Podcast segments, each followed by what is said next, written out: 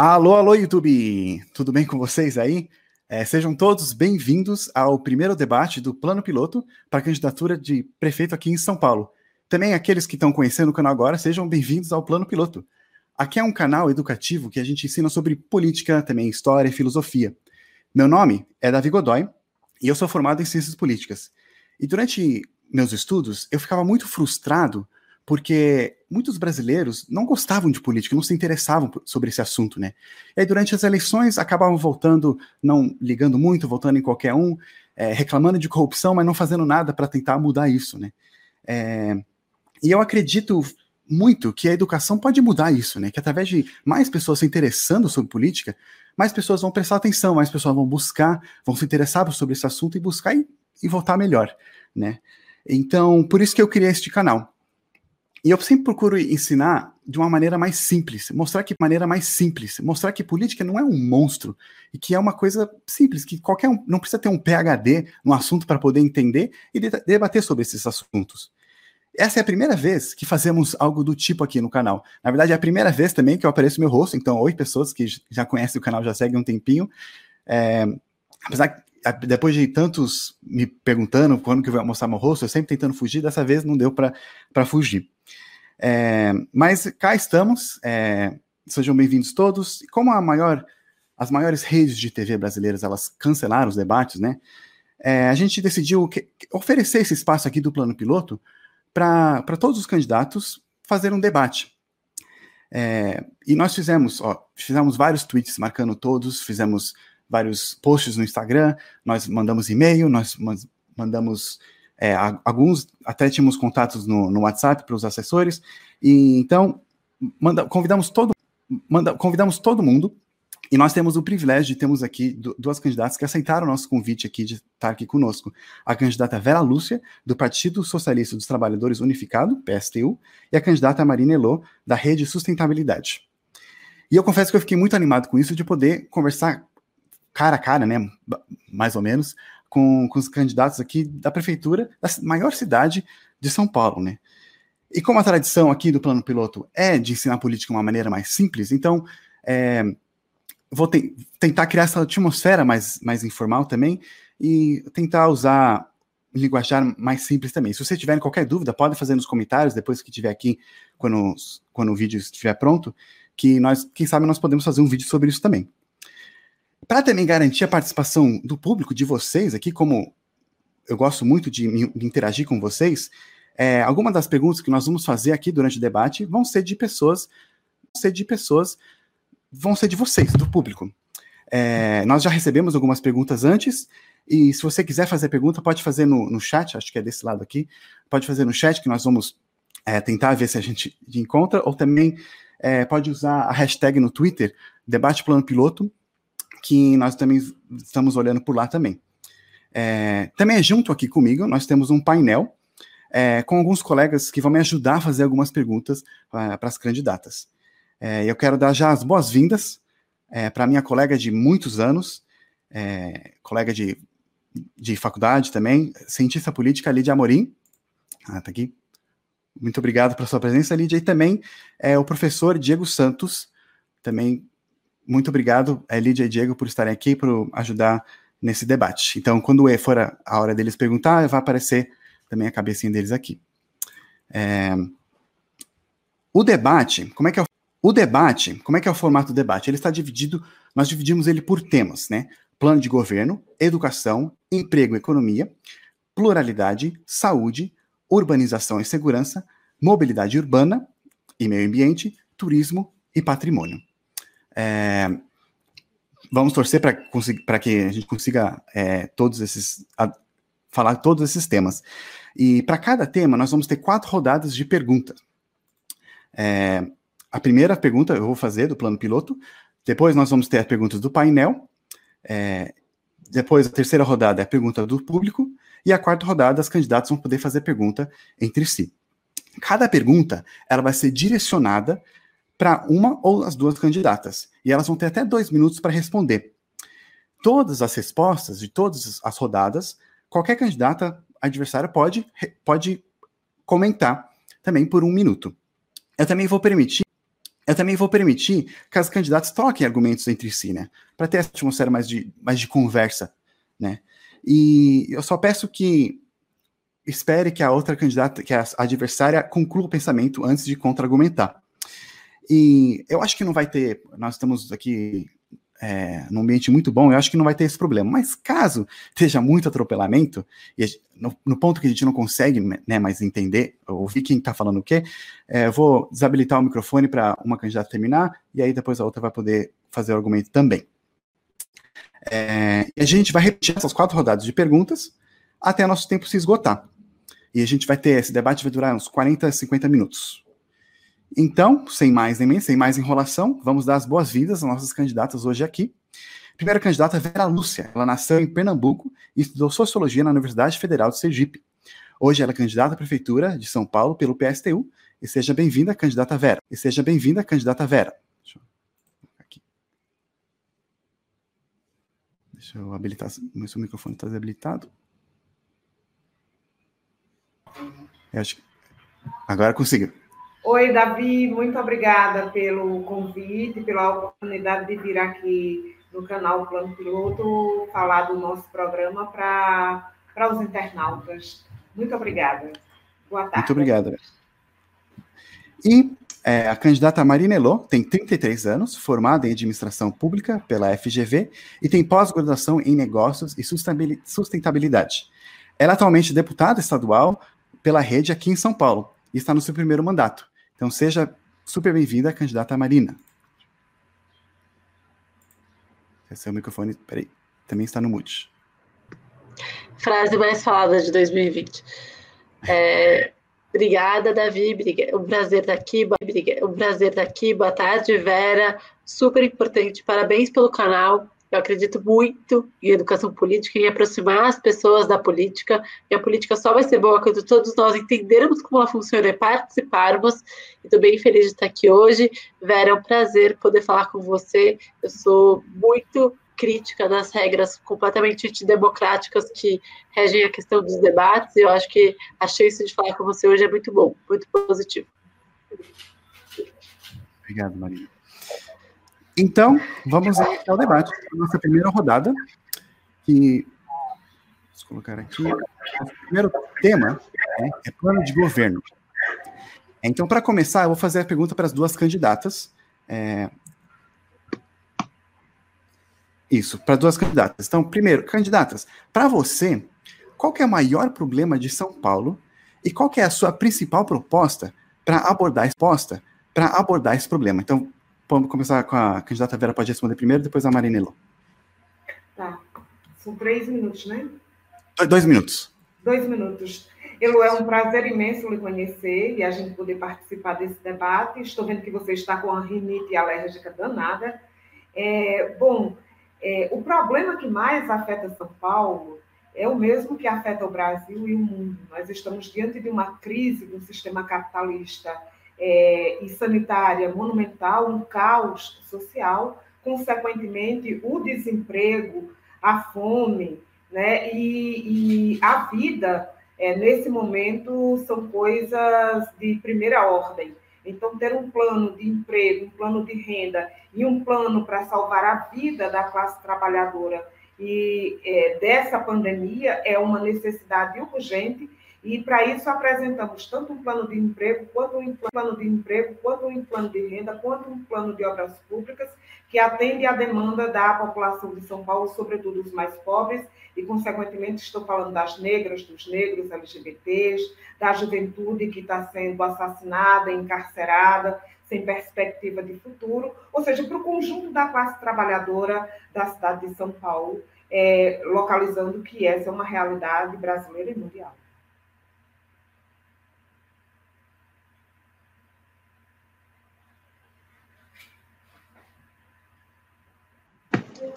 Eu não escutei o que você falou, mas imagino que deve ser minha vez, então vou começar a usar a palavra para responder a pergunta. É... Na minha visão, o principal problema que a gente tem na cidade de São Paulo é a mesma mentalidade que não está resolvendo os nossos problemas e está permitindo que nós Temos uma cidade extremamente desigual, que não dá oportunidades, que não dá oportunidades iguais para todas as pessoas, que não integra o meio ambiente nas suas soluções e que não se conecta com o que tem de mais inovador no mundo para pensar soluções para sua população. Por isso que eu decidi ser candidata, porque ao olhar os candidatos colocados eu via ou exatamente mais do mesmo, os mesmos nomes, os mesmos sobrenomes, as mesmas ideias de sempre, que não resolveram nossos problemas e não vão levar a gente a dar um passo além, se conectar com a cidade que a gente pode ser, ou, do outro lado, políticos extremamente a, youtubers a fim de lacrar na internet, sem ideias concretas, ou buscando a polarização, o radicalismo, que não resolve o nosso grande problema como sociedade, que é retomar a política como espaço do encontro, do diálogo entre as diferenças legítimas da sociedade, mas buscando a solução. A gente precisa começar a focar única e exclusivamente em como a gente pode melhorar a vida das pessoas e criar um novo modelo de desenvolvimento para um modelo de desenvolvimento para a cidade. Em educação de qualidade, investimento na primeira infância, saúde para todos, de graça, fortalecendo o SUS de qualidade, ao mesmo tempo que pensando em tecnologias de inovação, levar a internet para todo mundo, fazendo parcerias com o setor privado, pensar urgentemente na integração com o meio ambiente. A Vera citou que eu estou com uma rinite péssima, estou mesmo, a qualidade do ar em São Paulo está insustentável. Hoje estive de manhã vendendo bastante na Zona Sul, voltei assim, tenho essa rinite alérgica, que é sim um problema na qualidade do ar que a gente respira. Estive na represa Belix, que é um problema de qualidade é, da água, da nossa segurança hídrica, ao mesmo tempo de, de habitação.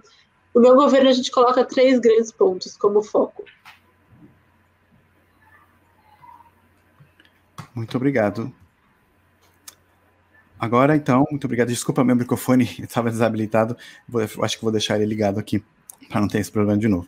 Para não ter esse problema de novo. Então, vamos para a próxima rodada. A... Convido a Lídia aqui para fazer a pergunta.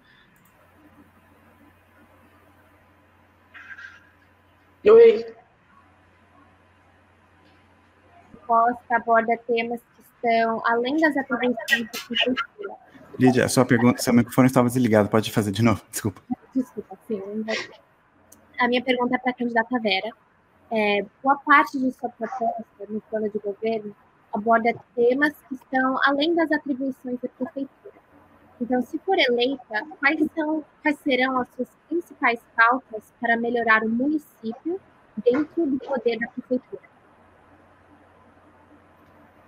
É, boa tarde, Lídia. É, de fato, o programa do PSTU ele, ele, ele ultrapassa as fronteiras da cidade de São Paulo, do Brasil e do mundo, porque, como disse o sistema capitalista, o sistema capitalista ele é um sistema globalizado e os problemas que afetam a cidade de São Paulo não está desconectada nem do Estado e nem do Brasil e nem do mundo. E mesmo as políticas que a gente tem que aplicar na cidade, elas estão muitas delas subordinadas ao Estado e também ao país.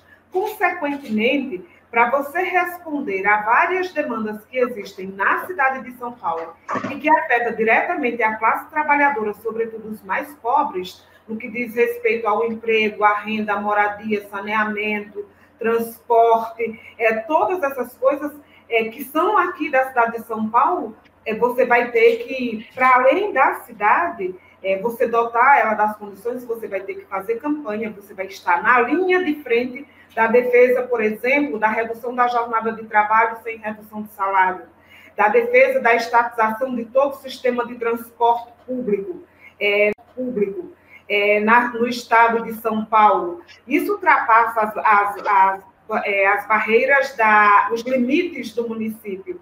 Da mesma forma que, para atender às demandas daqui, da fome, da moradia e do transporte, nós vamos ter que deixar de pagar a dívida pública, e isso ultrapassa as, bandeiras, as, as fronteiras não só do município, como do Estado, do Brasil e do mundo, haja visto que os bancos eles são de caráter internacionalizado. Mas é preciso que a gente deixe de pagar a dívida pública para atender às necessidades, é, inclusive aqui do município de São Paulo, que hoje é, consome é, 3 bilhões de reais. Da mesma forma que precisamos estatizar o transporte público é, daqui da cidade de São Paulo para deixar de, enviar para as máfias do transporte 4 bilhões de reais. nós vamos ter que cobrar a dívida dos devedores do município, a dívida ativa hoje, que envolve bancos, grandes empresas, bancos, grandes empresas, multinacionais e tudo mais, que chega a quase é, um, 130 bilhões de reais. Ou seja, é, as coisas que dizem respeito à cidade, elas estão na cidade, mas elas estão conectadas com outro ambiente. Agora, sem dúvida, sendo São Paulo a maior cidade do país, é, da América Latina e uma das mais ricas do mundo, pode ser a ponta de lança para aquilo que nós vamos realizar aqui na cidade de São Paulo e que seja espelho para o restante do Brasil e do mundo a exemplo da moradia, que vamos confiscar imóveis para garantir moradia popular, aqueles que estão destinados à especulação imobiliária, é, redução da. É, é, fim das terceirizações, nós vamos, todo o nosso serviço vai ser diretamente. Além disso, os conselhos populares, que é a deliberação da política e da economia no âmbito do, da população, toda ela organizada, que vai decidir pela primeira vez, pela primeira vez, é, não só no dia 15 de novembro, mas em todos os dias, sobre os rumos da economia e da política no estado, na cidade de São Paulo. Então. então Vera, eu preciso pedir que, que a senhora pause agora. Marina, você tem alguma resposta ou comentário? Um, qual é a resposta da Vera?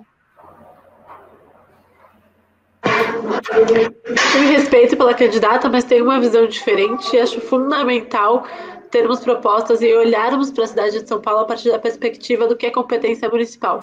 Muito menos a Vera, mas muito mais outros candidatos têm prometido as coisas que não podem cumprir por não ser competência municipal. Isso é um problema porque a gente não aprende em lugar nenhum o que, faz um vereador, o que, faz um deputado, o que, faz um senador, o que é competência do prefeito, o que é competência do Estado. E ao a gente não saber como funciona, a gente pode prometer, tem políticos que prometem coisas e a gente acredita. E depois eles não cumprem. E a gente fica com essa sensação de cansaço, essa sensação de cansaço da política. Por isso que é muito importante o que vocês têm feito aqui, abrir esse espaço para o debate, para a gente qualificar as propostas. E aqui quero reforçar um ponto muito triste, que são candidatos fugindo do debate. Já é bastante lamentável que nessa altura do campeonato a gente tenha a maioria das emissoras cancelando os debates, um profundo retrocesso democrático, sendo os debates tão importantes para discutir as nossas ideias para São Paulo, questionar os outros candidatos, aprofundar o que, que realmente é factível, o que, que não é, o que, que é bom para São Paulo, o que, que não é, para as pessoas poderem escolher o seu melhor representante, a gente tem candidatos que até um dia atrás estavam super bravos, postando nas redes sociais o quanto que eram contra o cancelamento dos debates, tendo a oportunidade não aparecem. É um retrocesso bastante grande de todo o sistema, e eu estou aqui para reforçar o meu compromisso com a democracia e o meu compromisso em debater as minhas ideias. Obrigada, Marina. E Vera, agora, para concluir essa pergunta, essa rodada, você pode, se você quiser, você pode responder a resposta da Marina. Se não, a gente pode responder a Marina. Se não, a gente pode continuar para a próxima rodada. Não, é, é, sem dúvida, com todo respeito que tenho à divergência, óbvio que nós temos divergências assim monumentais. É, o meu partido e o partido de Marina, nossa visão de mundo é, é bem distinta. Olha, por exemplo, é competência da Prefeitura Municipal de São Paulo confiscar todos os imóveis vazios, hoje destinados à especulação imobiliária, e resolver o problema da moradia popular. Isso é tarefa do município. Isso é atribuição da prefeitura, organizada em conselhos populares, porque é, nós vamos estar lidando com uma coisa que é sagrada no sistema capitalista, que é a propriedade. Do mesmo jeito que estatizar o serviço de transporte público do município é competência da prefeitura, porque é uma concessão que você retira e nós não vamos indenizar as máfias do transporte, porque ao longo desses anos tem enriquecido absurdamente, tem enriquecido absurdamente, inclusive não só recebendo subsídios da prefeitura, como cobrando tarifa cara é, dos usuários do transporte. Então, é uma competência do município, mesmo que essas propostas sejam é, é, que sejam é, divergentes com aquilo, com a concepção de mundo e de política que tem a rede em termos do programa que nós temos para a cidade de São Paulo, sem dúvida. Muito obrigada, candidatas. Davi, de volta você. Obrigado. É, agora, na, na para a terceira rodada, temos uma pergunta de um jovem. É, temos uma pergunta de João Pedro Dutra para a candidata Vera Lúcia. Uhum. Desculpa, eu estava adiantado.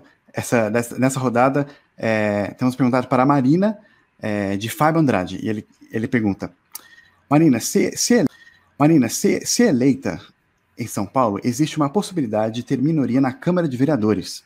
Então, como conseguir governar a cidade e aprovar, aprovar projetos que vão beneficiar a população? Obrigada pela pergunta. Queria pedir desculpa de novo pela forma que estou falando, porque eu estou numa crise muito ruim de rinite hoje à tarde, mas vou melhorar. É, Primeiro que me dá a oportunidade para falar sobre os candidatos a vereador da Rede Sustentabilidade, vereadoras, que são incríveis, é uma chapa muito boa, que tem um projeto para a cidade de São Paulo, e a partir do momento que vocês conhecerem eles, vamos votar neles e teremos grande número de representação na Câmara dos Vereadores, porque eles realmente são incríveis. Tem um site que chama umanovasociedade.com.br, que você pode conhecer cada um deles, escolher o seu e votar nos candidatos a vereador da rede votar 18. Mas a resposta também é que, com certeza, será um momento de bastante amplitude na Câmara dos Vereadores. Amplitude na Câmara dos Vereadores. Teremos representação de muitos partidos. A minha aposta é que a gente cresça em até 10 partidos representados na Câmara dos Vereadores e vamos ter que, sim, fazer a negociação, a conversa de retomar o conceito da política. A política é o encontro das diferenças legítimas da sociedade para chegar na, no melhor consenso de como melhorar a vida das pessoas.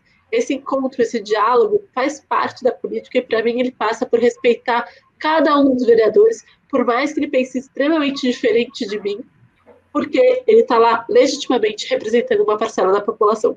E aí é encontrar os planos, os pontos em comum a partir de uma lógica programática, porque todo mundo tem o interesse que a educação melhore, todo mundo tem o interesse que a saúde melhore, em gerar mais emprego e renda, em pensar em mobilidade, que a vida das pessoas melhore.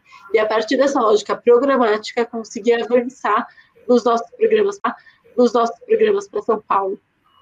Tem a parte de reconhecimento da atuação nos territórios dos vereadores e trabalhar junto com eles na perspectiva de capilaridade que a cidade de São Paulo tem, mas também tem uma clareza e uma transparência em cada uma dessas conversas, em cada uma dessas negociações, porque não dá para a gente é, continuar fazendo isso de portas fechadas. Eu acredito na política da transparência, eu acredito na política feita com, junto com a população. Obrigado, candidata. É, Vera, se você tem, quiser comentar alguma coisa, podemos passar para a próxima rodada? Pode, sim. Tá bom. É, na próxima rodada, então, é, as perguntas entre as candidatas, né? Sobre, vou até colocar aqui, é, sobre esse tema que nós temos, nós estamos falando, né? O plano de governo. Então, é, vamos começar, começamos primeiro antes com a candidata Vera. Então, candidata Marina, candidata Vera. Então, candidata Marina, você pode fazer uma pergunta para a candidata Vera também. Vera, nós de São Paulo temos uma cidade profundamente desigual em que temos muitas realidades, muitas periferias numa única cidade.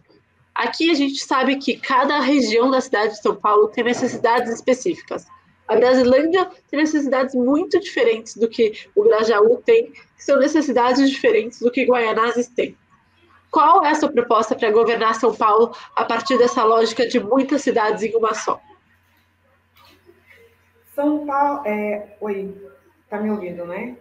Olhe, Vegelo, é, a realidade de Brasilândia, é, de Jaú, de Jardim Ângela, do conjunto daqueles que moram na cidade de São Paulo, nas periferias de São Paulo, nas várias periferias existentes, muito embora tenha uma especificidade ou outra, uma especificidade ou outra tem uma coisa que é comum. Por exemplo, o desemprego, a pobreza, né? Agora, por exemplo, a, a, nesses bairros, a maioria são de negros e negras. Então, é muito comum que, principalmente na Brasilândia, é, nos, na cidade de Tiradentes, que são bairros muito pobres, a, o, são os mais afetados pela Covid-19 e os que mais têm morrido. Então, isso é comum. A fome ela é igual em qualquer lugar e o desemprego afeta quem precisa de trabalhar da mesma maneira. Então, por exemplo, para que a gente possa solucionar o problema de cada uma dessas periferias, a primeira coisa que a classe trabalhadora precisa, é, em qualquer um desses bairros, é de emprego e renda. Né? Saneamento básico, transporte, tudo isso que você falou. Tudo isso que você falou. Como para o emprego, nós estamos além da campanha nacional, que nós vamos estar na linha de frente pela redução da jornada de trabalho, em São Paulo, nós vamos readmitir todos os terceirizados que foram demitidos durante a pandemia e incorporá-lo ao quadro de servidores. E isso também é factível à prefeitura. É, vamos garantir, por exemplo, um auxílio emergencial que é no valor de um piso salarial de São Paulo, até que todas as pessoas tenham acesso ao trabalho é, através do plano de obras públicas que nós temos para a cidade. Mas de imediato as pessoas precisam é, desse auxílio para garantir a sua sobrevivência minimamente. Além de, de reduzir, de é, garantir internet, é, garantir o gás de cozinha, garantir é, o fornecimento do gás de cozinha. Então, tudo para tudo isso, é, isso não é uma, uma proposta fantasiosa. Veja, com os recursos que São Paulo tem, recursos que São Paulo tem hoje, é, você está achando as grandes fortunas existentes nos moradores de São Paulo atualmente, é, em 40%, só aí você arrecada 185 bilhões de reais, que é possível tranquilamente você solucionar basicamente esses problemas. Além disso, com, a, com o confisco dos imóveis vazios e destiná-los à moradia popular, você também já gera trabalho na reforma para esses imóveis e a sua, a sua entrega. Além disso, nós precisamos fazer teste em massa para salvar a vida da, da nossa classe que está morrendo de Covid-19, mas também salvá-la de outras doenças que elas são acometidas nessa cidade. E para isso, o SUS, apesar dos governos, demonstrou-se como o sistema mais capaz de salvar a classe trabalhadora e os mais pobres. Por essa razão, nós vamos é, confiscar o, a, a rede de hospital particular e os laboratórios incorporatórios incorporá-los ao Sistema Único de Saúde, que estão, é, que estão aqui na cidade de São Paulo. E, tá. Pode concluir a linha de raciocínio, não precisa cortar assim, mas pode concluir até o final a linha de raciocínio. Ah, tá. Não, só para concluir, que, é, que aqui na cidade de São Paulo garanta o atendimento para todos numa fila única, não só para o tratamento da Covid, mas para todas as doenças que acometem a todo paulistano que aqui vive. Obrigado. É, vai, ser, vai ser tratamento padrão Covas. Entendi. Obrigado, Marina. Com réplica. Está, está no mute. Você está no mute, é. Do que a Vera falou, eu concordo que o SUS é fundamental em preservar cuida, vidas, em cuidar da população, e ter a saúde como um direito e um acesso e fortalecer o SUS e defender o, fortalecer o SUS e defender o SUS também é um compromisso meu. De resto, eu acho que tem ideias que a gente diverge bastante, inclusive da sua aplicabilidade, mas sim, eu tenho uma proposta para como governar São Paulo a partir das nossas diversas cidades, das nossas muitas lógicas na mesma cidade. São Paulo é uma cidade de quase 12 milhões de pessoas, com distâncias e realidades muito distintas entre si. E não dá para a gente imaginar que uma prefeitura focada e fechada em si, no centro, consegue ter a percepção do que é melhor para cada uma das regiões.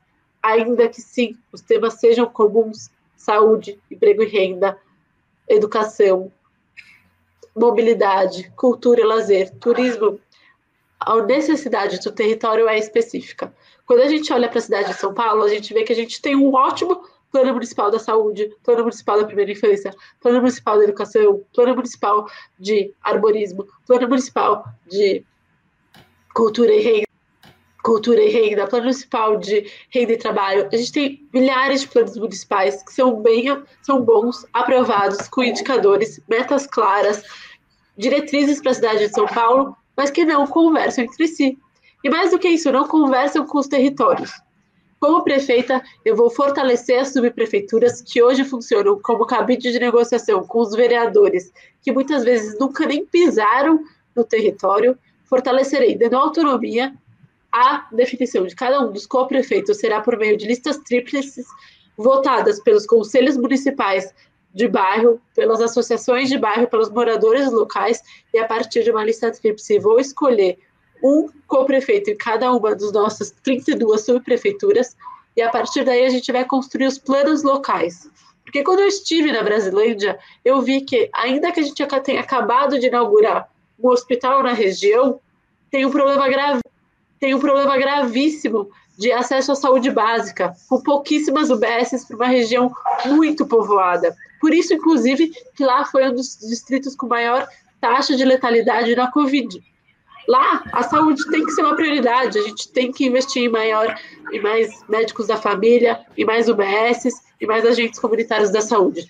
Já e no Itaú Paulista, ali no Jardim Romano, que fica dentro, basicamente, do Rio Tietê, existe um problema urgente de habitação e saneamento básico.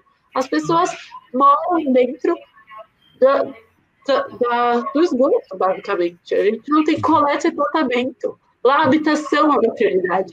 E a partir dos planos locais, nós vamos descentralizar o orçamento. E tudo isso é competência do prefeito. Dá para fazer e não tem custo investindo mais em quem mais precisa. Obrigado. Muito obrigado. Agora, a candidata Vera pode fazer a pergunta para Marina Elô também. Marina Elô também. Eloa, é, Marina, é, você é da rede e a rede tem como, como defesa, inclusive, do seu programa, é uma das características desse, do, do partido, a defesa do meio ambiente. Né? e ter um, uma economia sustentável, né, em defesa da sustentabilidade da, da vida é, e do planeta. Você acha que é possível solucionar os problemas do meio ambiente que nós vivemos hoje é, nos marcos do sistema capitalista?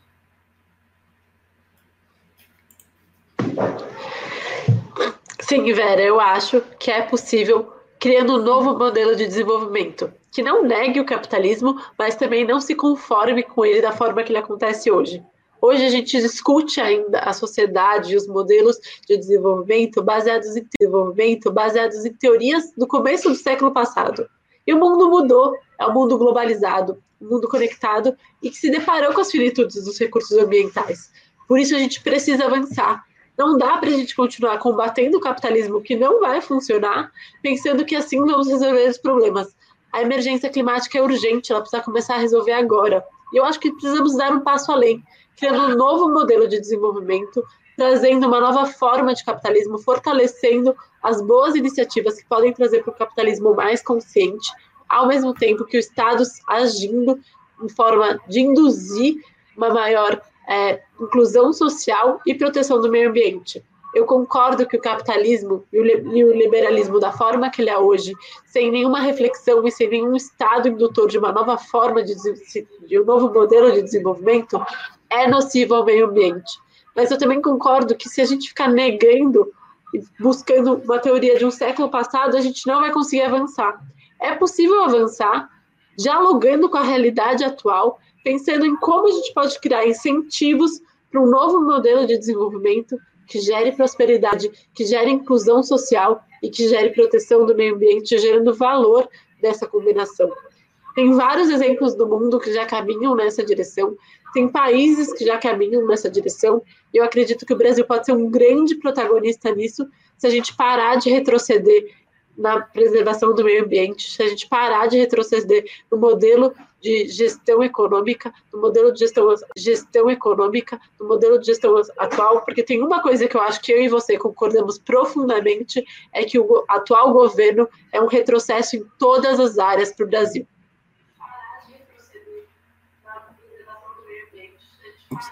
É, comentar, candidata Vera? Um minuto. Ah.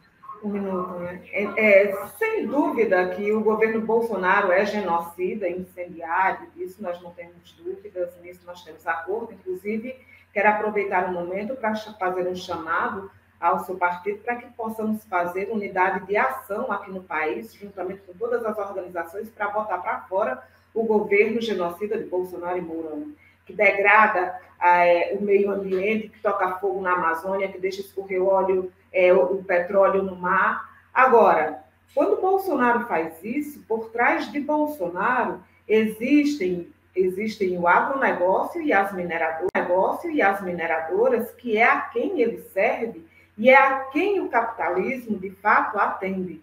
Os governos de plantão que entram e saem do Estado, eles estão a serviço de uma classe dominante que, que está inserida na, em um sistema social. A natureza do sistema capitalista é a obtenção do lucro rápido, e isso requer que toda a sua planilha anual seja sempre no, no sentido é, de crescimento. Isso é incompatível com a própria natureza. Ela não consegue, com o grau de tecnologia existente e a avidez de lucro do sistema capitalista, se sustentar. Então, é preciso que você crie novas bases para que possamos, inclusive, salvar a natureza.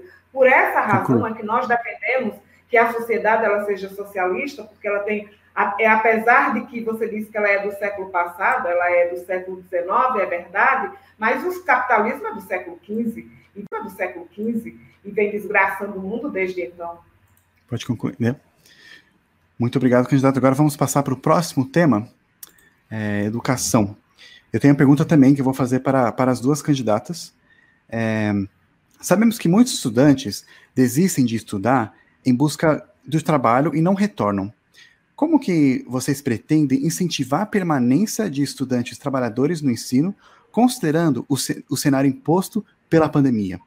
É, candidata Marina pode iniciar.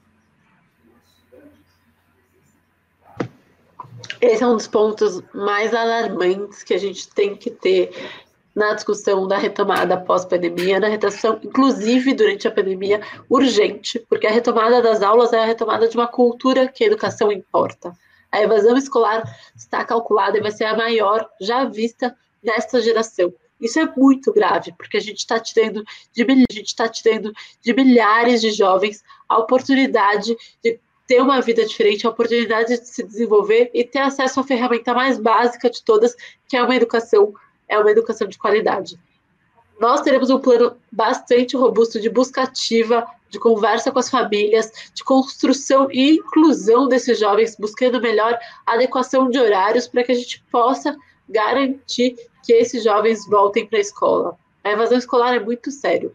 É um problema grave que a gente vai enfrentar na pandemia depois de quase um ano de escolas fechadas, depois de quase um ano que as crianças e os nossos jovens não estão tendo acesso à educação mínima, porque mesmo a educação digital, a educação à distância, não, tem, não funciona igual para todas as pessoas.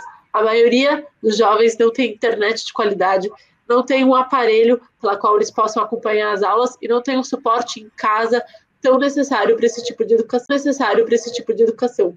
Por isso já inclusive estão trabalhando para gerar renda nesse momento tão difícil e com certeza, eu assumindo a prefeitura, a educação será uma grande prioridade, não será apenas um chavão e vamos retomar as aulas com segurança.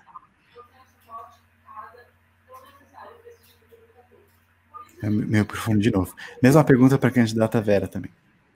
Ah, então, é, essa pergunta é muito cara para mim, porque é, antes vocês me apresentam como socióloga, mas sabem, eu entrei na universidade para estudar com 39 anos de idade. Eu saí do interior do Pernambuco para porque não tinha escola onde eu nasci, para além de não ter água. Então, é, estudar, por exemplo, para mim, para os meus irmãos, principalmente os mais velhos, e é assim nas periferias de Aracaju, onde morei, e certamente é assim nas periferias daqui de São, periferias daqui de São Paulo, em qualquer canto do mundo, é que a juventude mais pobre, é, a gente entra na escola e, na verdade, a gente não tem condição de estudar. A, a gente, é, a evasão escolar, ela tem a ver com as condições de vida que a gente tem. Por exemplo, eu sempre gostei de estudar, mas eu nunca pude escolher entre estudar e trabalhar. Eu sempre tive que primeiro trabalhar para poder garantir o sustento e, quando entendo condições, depois voltar para a escola. Tanto é assim que, por exemplo, mesmo entrando na universidade, é, eu tive que entrar e sair da escola várias vezes, porque eu tive que parar de estudar porque eu não conseguia conciliar o trabalho com a escola. Eu comecei a trabalhar com 14 anos. Meus irmãos, é, a maioria sequer, dois deles nem conseguiram concluir o ensino fundamental, porque trabalham desde os 9 anos. Então, não é por uma questão de escolha, é por uma questão de escolha, é por uma questão de condição social. É preciso dotar os pais de condição para que seus filhos vão para a escola estudar. A pior coisa, sempre digo que a pior coisa que dói numa mãe é você saber que o seu filho vai para a escola tão somente porque precisa ter a única refeição do dia, que é a merenda. Você não pode é, conseguir aprender se você não tem alimentação, se você não tem o sossego da moradia, se seus pais não estão trabalhando. Então, a educação ela é extremamente vital para que nós tenhamos acesso ao conhecimento. E a, e a, e a burguesia nacional e internacional retiram isso, é, esse direito, é, esse, esse acesso aos filhos da classe trabalhadora, sobretudo aos mais pobres, e que são produtores da riqueza desse país. Essa realidade Oi. precisa mudar. Obrigado, candidato. Agora eu vou passar a palavra para a nossa segunda rodada, passar a palavra para a nossa segunda rodada para o painel, é, para o Diego. O Diego pode fazer a sua pergunta. Bom, em primeiro lugar, eu gostaria de agradecer ao canal, uh, Plano Piloto, uh, dar boa tarde para as candidatas, para minha colega de painel Lídia, a todos, todas e todos que estão nos assistindo. E a minha pergunta vai para a candidata Marina, uh, para saber exatamente desse ponto uh, trazido pela senhora, de sair do chavão em relação à educação. E, para além de melhores salários, respeito, capacitação, estruturação da carreira dos professores, Uh, quais seriam as propostas para a valorização dos educadores da cidade de São Paulo? Obrigada, mas não precisa me chamar de senhora. Eu acredito numa política que aproxime as pessoas dos espaços de poder, que todas as pessoas possam se preparar e se quiserem serem se preparar e se quiserem serem políticas e portanto a gente precisa aproximar esses mundos e não criar essa identificação com quem é político, então pode me chamar de você, pode me chamar de Marina. Acho que sim, a educação é prioritária, ela é fruto de complexas políticas sociais, como a Vera colocou, mas ela também é chave para a gente transformar essa realidade para essas crianças no futuro. Então, ela tem que ser, sim, a nossa prioridade e a retomada das aulas com segurança parte dessa perspectiva, na minha visão parte da perspectiva urgente, que a gente já está com mais de sete meses de escolas fechadas e já dava para a gente ter criado protocolos de segurança, avaliado o sistema, pensado em quais melhores é, sistemas estão funcionando no mundo e retomado as aulas presenciais. Isso é fundamental porque, sim, temos um impacto de aprendizagem gigantesco que amplia o fosso da desigualdade, porque as pessoas mais vulneráveis são as que estão menos aprendendo nessa pandemia. Nessa pandemia. Temos um impacto socioemocional, nossas crianças estão é, sofrendo, estão deprimidas, estão sem relação direta com hierarquia, e isso tem um impacto na geração como um todo.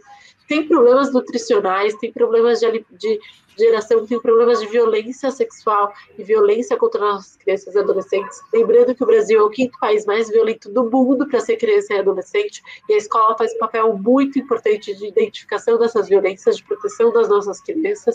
Portanto, eu sou favorável que não dá para ser só um javão. Não dá para a gente falar que educação é importante e abrir shopping, abrir bar, abrir é, comércio antes de abrir as escolas. Para mim, esse é o ponto fundamental. E você trouxe alguns elementos importantes para a valorização dos professores, que eu concordo. A gente precisa estruturar melhor a carreira, precisa de plano de desenvolvimento, precisa de apoio pedagógico, precisa de escolas estruturadas, escolas estruturadas que possam dar as melhores condições para o ensino para esses professores. E eu acredito muito que a valorização dos professores é uma chave para que a gente possa avançar na aprendizagem dos alunos. E a gente precisa de muito diálogo com os professores, mas trazendo essa perspectiva em primeiro lugar. Como a gente melhora a aprendizagem dos alunos? Como que a gente consegue avançar nesse tema? A minha proposta vem dois critérios muito importantes, que é colocar critérios de avaliação para a educação básica nas creches. Hoje a gente não tem critérios, a gente trabalha com a perspectiva de OS, organizações sociais, e cada uma faz de um jeito. Obrigado. Essa, Acabou o tempo. E o segundo é a alfabetização em tempo integral. Tá certo. Eu queria saber uh, da Vera se ela gostaria de Começou bem, viu, Davi? Sem me chamar de senhora. É... Olha, é, a primeira coisa que, primeira coisa que para valorizar a carreira do professor, em São Paulo, imediato é revogar o Santa Prévio. Porque é inadmissível que um professor tenha que encarar uma sala de aula durante anos e anos de sua vida, se dedique a isso, e a, e a tarefa de, de ser professor é uma tarefa que você trabalha diuturnamente, da, sábados, feriados, você sai da sala de aula, mas você não para de trabalhar e você não tem o direito de se aposentar nem com dignidade. E a outra coisa é que para instituir, por exemplo, um plano, não só de carreira, mas de condições de trabalho, é, o, o, método de ensino, o conteúdo, que leva em, em consideração a realidade, as necessidades do professor, as necessidades da escola, dos alunos, é preciso que a comunidade escolar decida sobre isso. Porque ninguém conhece a escola melhor do que a escola, melhor do que o professor, os técnicos, os alunos e os pais dos alunos. Então, quando a gente fala que nós vamos governar São Paulo através dos conselhos populares, o Conselho de Educação é um dos fundamentais. Porque a educação pública em São Paulo, primeiro que ela precisa ser dotada de maiores recursos né? Porque vamos combinar, falar de educação de qualidade, não dar dinheiro para ela, para que ela possa, é, de fato, funcionar bem, não dá. Então, nós, temos, nós somos a favor, inclusive, que é uma coisa que ultrapassa os limites da barreira de São Paulo, mas de, é, de fazer uma campanha e com a prefeitura à frente para aumentar o valor do Fundeb para a educação pública. Mas aqui mesmo, dentro de São Paulo, se você dota é, o município com uma receita muito maior, você também pode destinar recursos e condições, desde a creche até o ensino básico, que isso fomente, garanta as condições para os professores, para os professores no seu plano de carreira, as condições para que ele possa trabalhar na escola e também os alunos possam ter condição de aprender. Porque é muito importante que a gente dote nossas, os nossos alunos, as nossas crianças, de condições para que ele possa aprender, porque o conhecimento ele é fundamental e ele é negado. E ele é negado, inclusive, quando o professor não tem condição de aplicar aquilo que ele aprendeu e o aluno não tem, não está dotado das condições para aprender esse conteúdo. Isso é um crime cometido pelo sistema capitalista com os filhos da classe trabalhadora e com os seus mestres, o professor. E o maior crime que o Estado comete com o professor é quando ele se levanta em luta por melhores condições de trabalho e de ensino e ele recebe a polícia para lhe bater.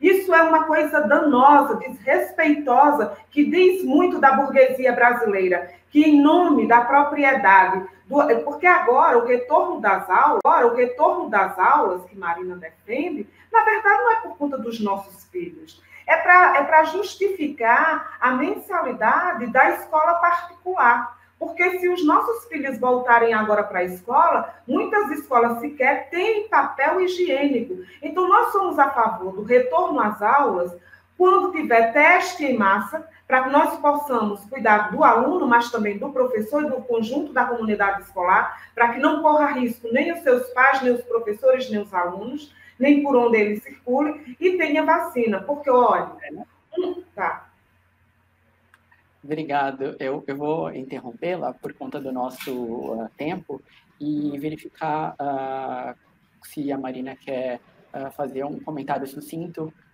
vamos usar um minuto para isso, por favor. Obrigado. Gostaria.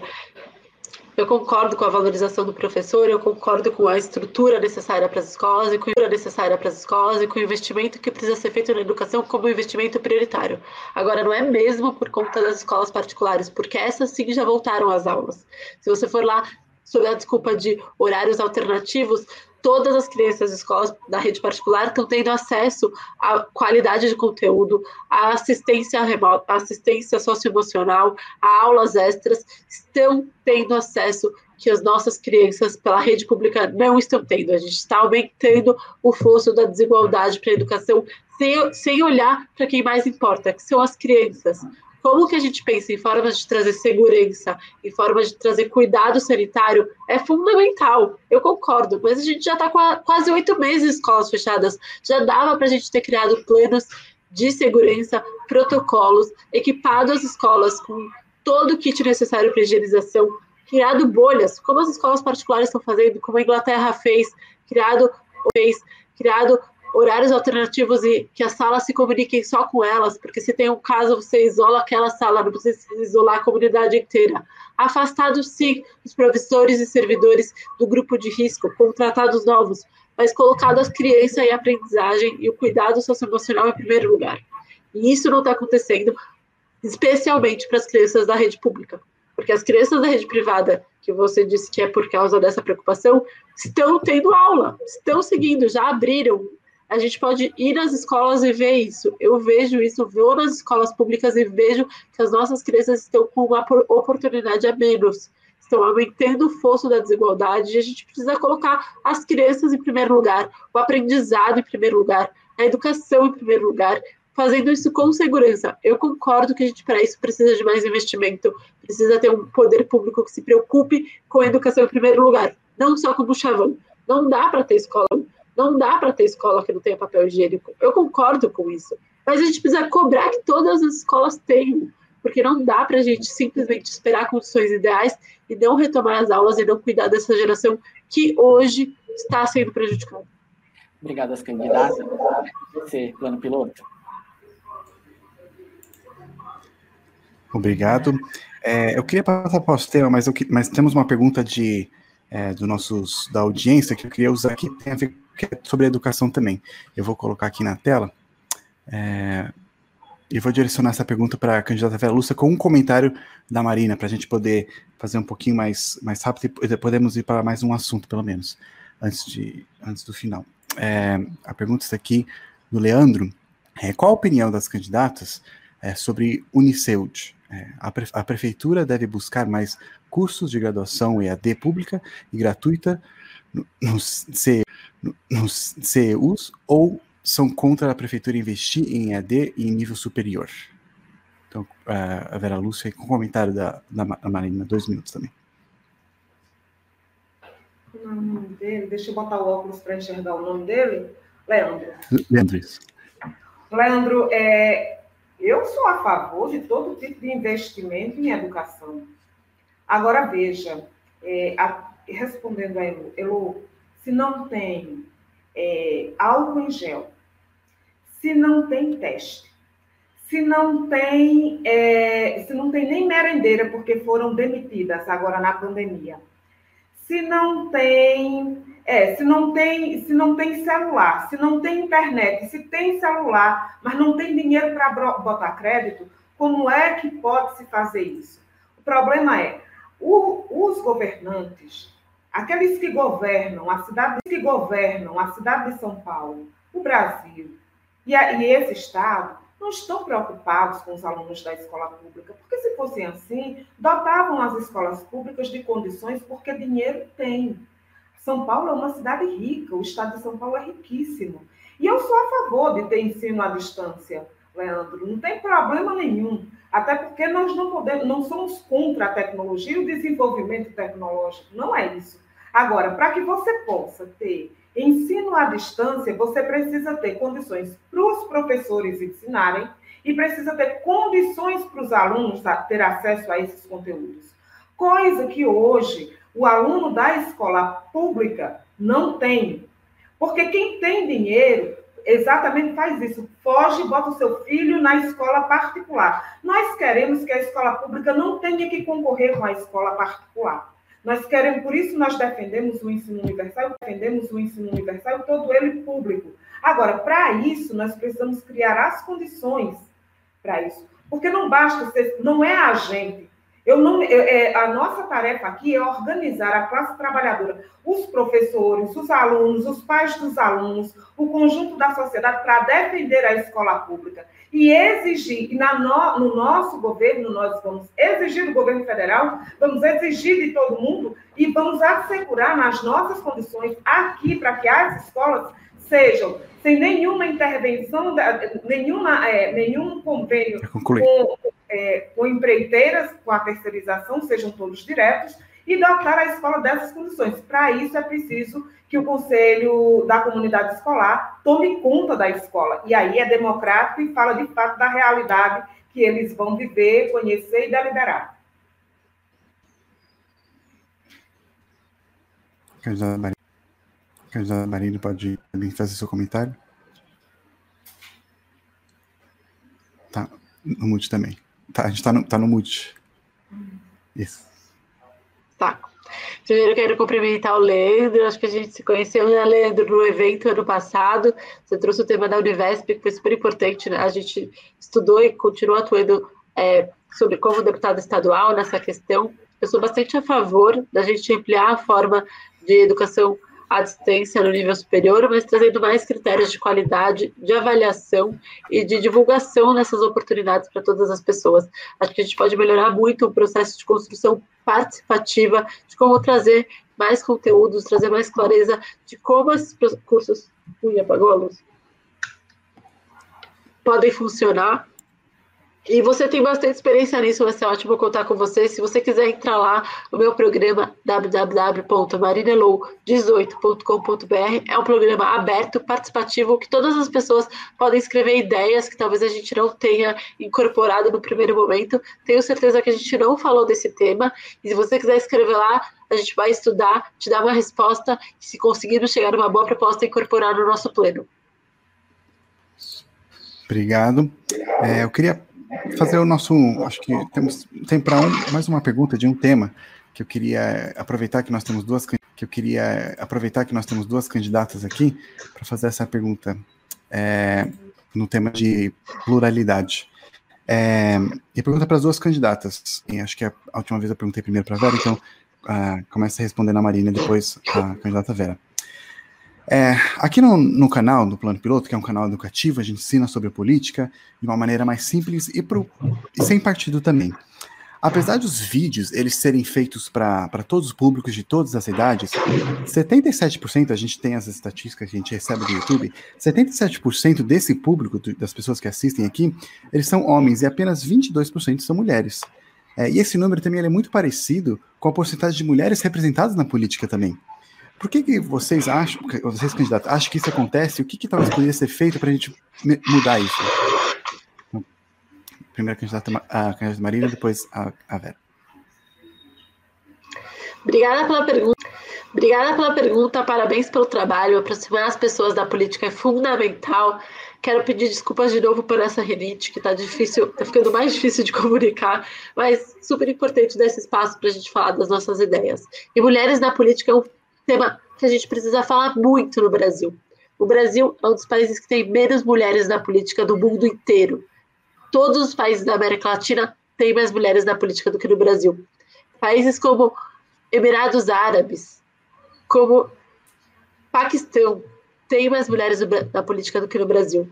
Nas eleições de 2018, crescemos 50% de representação no Congresso Nacional, o que seria de se comemorar se não fosse de 10% para 15% numa população que somos mais de 52% da numa, num país que somos mais de 52% da população. É inaceitável. Isso é ruim para todas as pessoas, porque não sou eu que estou dizendo, mas as grandes consultorias do mundo, BCG, McKinsey, Bain Company, provam que quando a gente tem mais pluralidade, quando a gente tem mais diversidade, quando a gente tem mais mulheres, mais pessoas periféricas, mais indígenas, mais pessoas negras, mais mulheres negras na política, a gente melhora a qualidade para todo mundo. A gente traz outras perspectivas, discussões mais profundas, resultados melhores. E por conta disso, é uma cultura que, de vários vieses inconscientes que constroem que a política não é para as mulheres. Quando eu ando na rua, as pessoas falam: Você? A política vai fazer o que uma menina? A política não é para você. E numa democracia representativa, quando a gente fala que a política não é para alguém, a gente destrói um dos nossos pilares mais importantes, a política tem, é e tem que ser para todo mundo que queira, se prepare e possa estar lá. As mulheres não se veem na política. As mulheres não se veem na política. Eu sempre gostei de construção do espaço comum, me formei em administração pública e nunca pensei em estar na política, porque não via mulheres jovens que não eram de partidos grandes, de famílias de político, que não tinham grandes estruturas por trás, sendo eleitas. Quando a gente fecha o olho, a gente pensa os políticos, a gente pensa sempre na imagem de homens mais velhos e ricos. Isso tira o poder que a gente tem de imaginar que todo mundo sim pode estar lá, de votar diferente. Falar sobre isso é fundamental. As mulheres não se interessam por política porque nunca abriram espaço para falar que sigam espaço para elas também. E se a gente falar cada vez mais disso, criar referências, a gente vai transformando essa realidade. Porque é fundamental, não dá para retroceder. Os ataques machistas são diários e a gente precisa avançar, trazendo pautas que são do nosso universo como pautas prioritárias, discutindo sobre outras formas de fazer, trazendo uma nova olhar, uma, uma olhar, uma, uma complementando os homens que são necessários. Eu não estou querendo tirar os espaços do, dos homens, eu só quero que as mulheres também tenham o seu. Para isso, a gente precisa junto construir uma nova forma de fazer política. As mulheres são fundamentais. nessas eleições, quero te convidar a votar em mulheres. Claro que quero te convidar a votar em mim, vote 18, mas também votar em candidatas mulheres, seja da rede que tem candidatas maravilhosas ou do partido que você gosta. Mas escolha uma candidata mulher porque isso vai fazer uma diferença para a qualidade da nossa democracia. Estudos de Harvard já provaram que países com maior equidade de gênero têm menos índices de corrupção, são menos corruptos. E o Brasil também está precisando diminuir corrupção.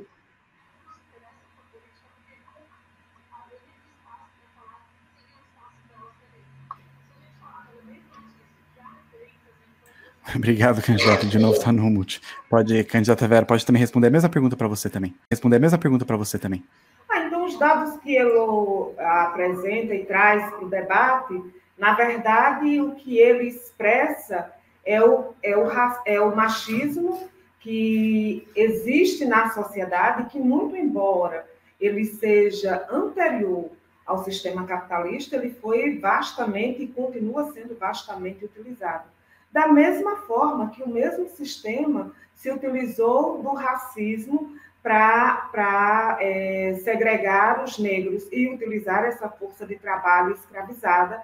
E aí, se é muito difícil você encontrar mulheres na política, quando essa mulher é negra, e mais, quando ela é pobre, aí é, base, aí é praticamente assim, é uma exceção.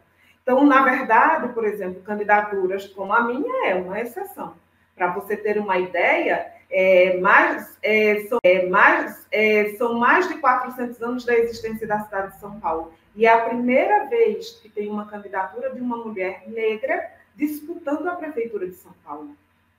Isso é a expressão viva do que é o machismo, do que é o racismo, porque nessa sociedade ela se utiliza de todas as diferenças existentes entre os seres humanos e transforma isso em desigualdade. Então, nós somos vistas como, como menos capazes. E em sendo da classe, classe trabalhadora, menos capaz ainda, porque existe no ideal, é, no ideário é próprio da ideologia tipicamente burguesa e liberal, de que a classe trabalhadora, principalmente os negros e negras, são incapazes de administrar, de, de cuidar, de, de, de, administrar não só um governo, mas de, ser, de, estar à frente da política e, das decisões políticas e, das decisões políticas. Porque isso compete somente àqueles que têm a, os, os doutores, aqueles que são da classe dominante, aqueles que estão melhor preparados. Agora, esses que estão melhor preparados são aqueles que nos condenam à fome, são aqueles que nos condenam à morte, são aqueles que não permitem que nós falemos, porque, por exemplo, não é o que se expressa na política é fruto da realidade. Nós que moramos na periferia das cidades, nós também não temos o direito de falar. Quando nós trabalhamos na fábrica, nós também não podemos falar. Nós não falamos o que queremos nem o que sentimos. E as mulheres estão, é, é, é, foram criadas para viver no espaço particular e tido como espaço público apenas como espaço do homem. E essa é uma expressão do machismo que nós precisamos combater na sociedade, mas também no interior da classe trabalhadora, porque nós precisamos da unidade de homens e mulheres, e mulheres de todas, é, negros e brancos, LGBTs e héteros, porque nós precisamos construir uma nova sociedade. Obrigado, candidato. É, muito obrigado ah, pelas duas candidatas, pelas, pelas respostas. Infelizmente, o tempo passou muito mais rápido do que eu esperava. Tinha tantas perguntas aqui para perguntar, tantos outros temas para perguntar. É...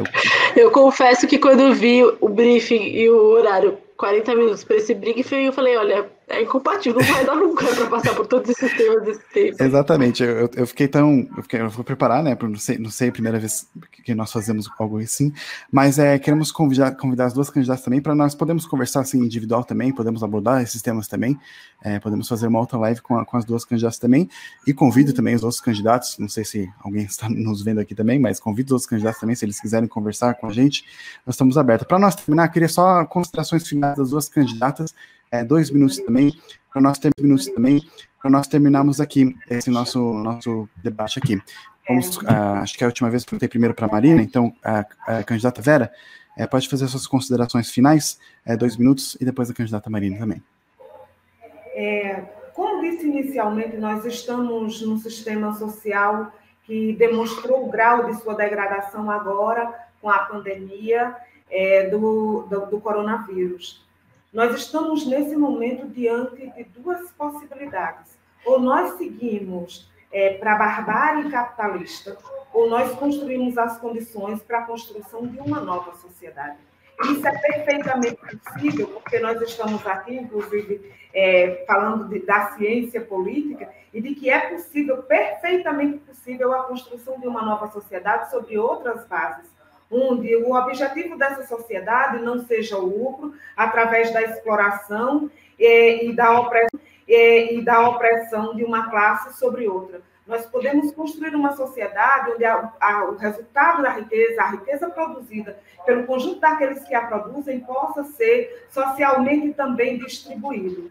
E para isso nós precisamos necessariamente é, construir as condições. Nós estamos apresentando esse plano emergencial para São Paulo, mas nós não temos nenhum dos nossos problemas são solucionados é, de forma completa nos marcos do sistema capitalista. Nós, ele, é o, ele, ele é o responsável por todas as mazelas sobre as quais nós estamos vivendo. Consequentemente, ele não pode dar solução para isso, nem para as nossas vidas e nem para a natureza. Hoje, para salvar o rio, para salvar, para salvar o peixe, para cuidar do ar, e para salvar as vidas humanas e todas as outras espécies, necessariamente é uma luta contra o sistema capitalista. E como parte imediata dessa luta, temos que dessa luta, temos que botar para fora o governo Bolsonaro e Mourão. E aqui na cidade de São Paulo, nós estamos apresentando uma alternativa revolucionária, socialista, assentada nos conselhos populares, de caráter deliberativo, onde as subprefeituras serão eleitas diretamente pela população dos distritos e com mandatos revogáveis a qualquer momento, com salário, inclusive dos vereadores da prefeitura e dos subprefeitos, igual a de um professor da rede municipal, porque dessa forma é que nós criamos as condições para que nós é, possamos dotar, a partir de São Paulo, melhores condições para lutar por uma sociedade livre de toda opressão e de toda exploração, e o sistema capitalista não pode nos dar isso, por isso nós defendemos uma sociedade socialista. Mas, no dia da eleição, é o seguinte: voto no programa que é 16. Eu esqueci. Obrigado, candidata Marina. Obrigado, candidata Marina. Obrigada, queria agradecer muito ao Plano Piloto pela oportunidade, no momento de profundo retrocesso democrático, em que a gente não tem as oportunidades iguais de apresentar as nossas ideias, as nossas visões para São Paulo e para a política. No momento de profundo retrocesso, que as, que as grandes emissoras cancelaram o debate por pressão política, é muito bom ter um espaço como vocês que se propõe a discutir política, a falar de política com os jovens, de abrir espaço para o debate, foi ótimo poder conhecer e conversar um pouco melhor com a Vera e contar um pouco, só um pouco das minhas ideias para São Paulo e pra, das minhas ideias para a política, que foi bastante curto.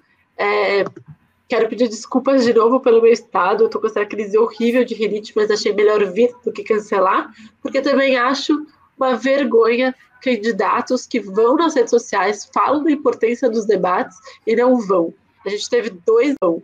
A gente teve dois debates nos últimos dois dias, do Diário de São Paulo e da Connect TV, e Bruno Covas, Celso Russomano e Guilherme Boulos, que tanto falou da importância da democracia e dos debates, não apareceram. Fico muito frustrada e quero reiterar a importância de estarmos sempre disponível para debater, Fico feliz que eu e a Vera respondemos ao seu convite. Sentida que todos os outros não responderam, mas conta sempre comigo, porque eu sempre estarei disponível para falar sobre as nossas propostas, responder ideias diferentes e pensar como a gente aproxima as pessoas da política, constrói uma política do diálogo e um novo ciclo para São Paulo.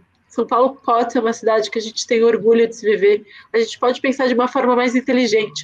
Como gerar emprego e renda, resolvendo a questão dos resíduos sólidos, investindo nas cooperativas de catadores, tendo mais reciclagem, limpando a nossa cidade.